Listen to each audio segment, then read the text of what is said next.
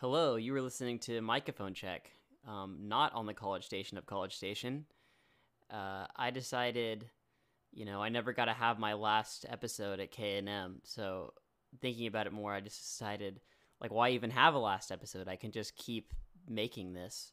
So I've kind of decided that I'm going to do Microphone Check still on my own time with no real schedule and try to focus it more on um, interviewing people and, and having conversations, like more of a podcast style thing. Um, and for those of y'all who missed the music and who tuned in for the music, it's all going to be uploaded as like a podcast on Spotify with like a playlist. So you can listen to the podcast parts with songs in between as if we were still airing on KANM. So yeah, I'm trying to do whatever I can to replicate that experience.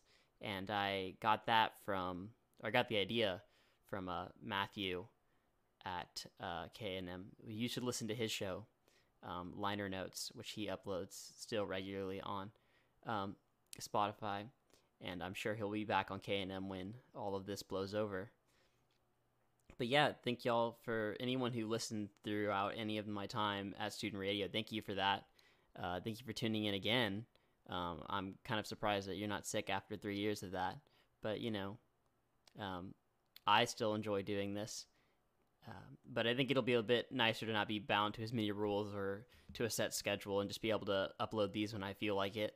So, yeah, um, before I introduce our guest for today, I'm going to play our first song, which is like, it's a song from um, a David Sylvian record called Gone to Earth. And the whole second half of this record is all like really like feel good, ambient, new age kind of music. So we're just going to, you know, we're to relax to this song called The Healing Place before we get ready to to talk about some some tough subjects today. So hopefully you'll enjoy this first song, and then I'll be back with our guest. But yeah, thank you.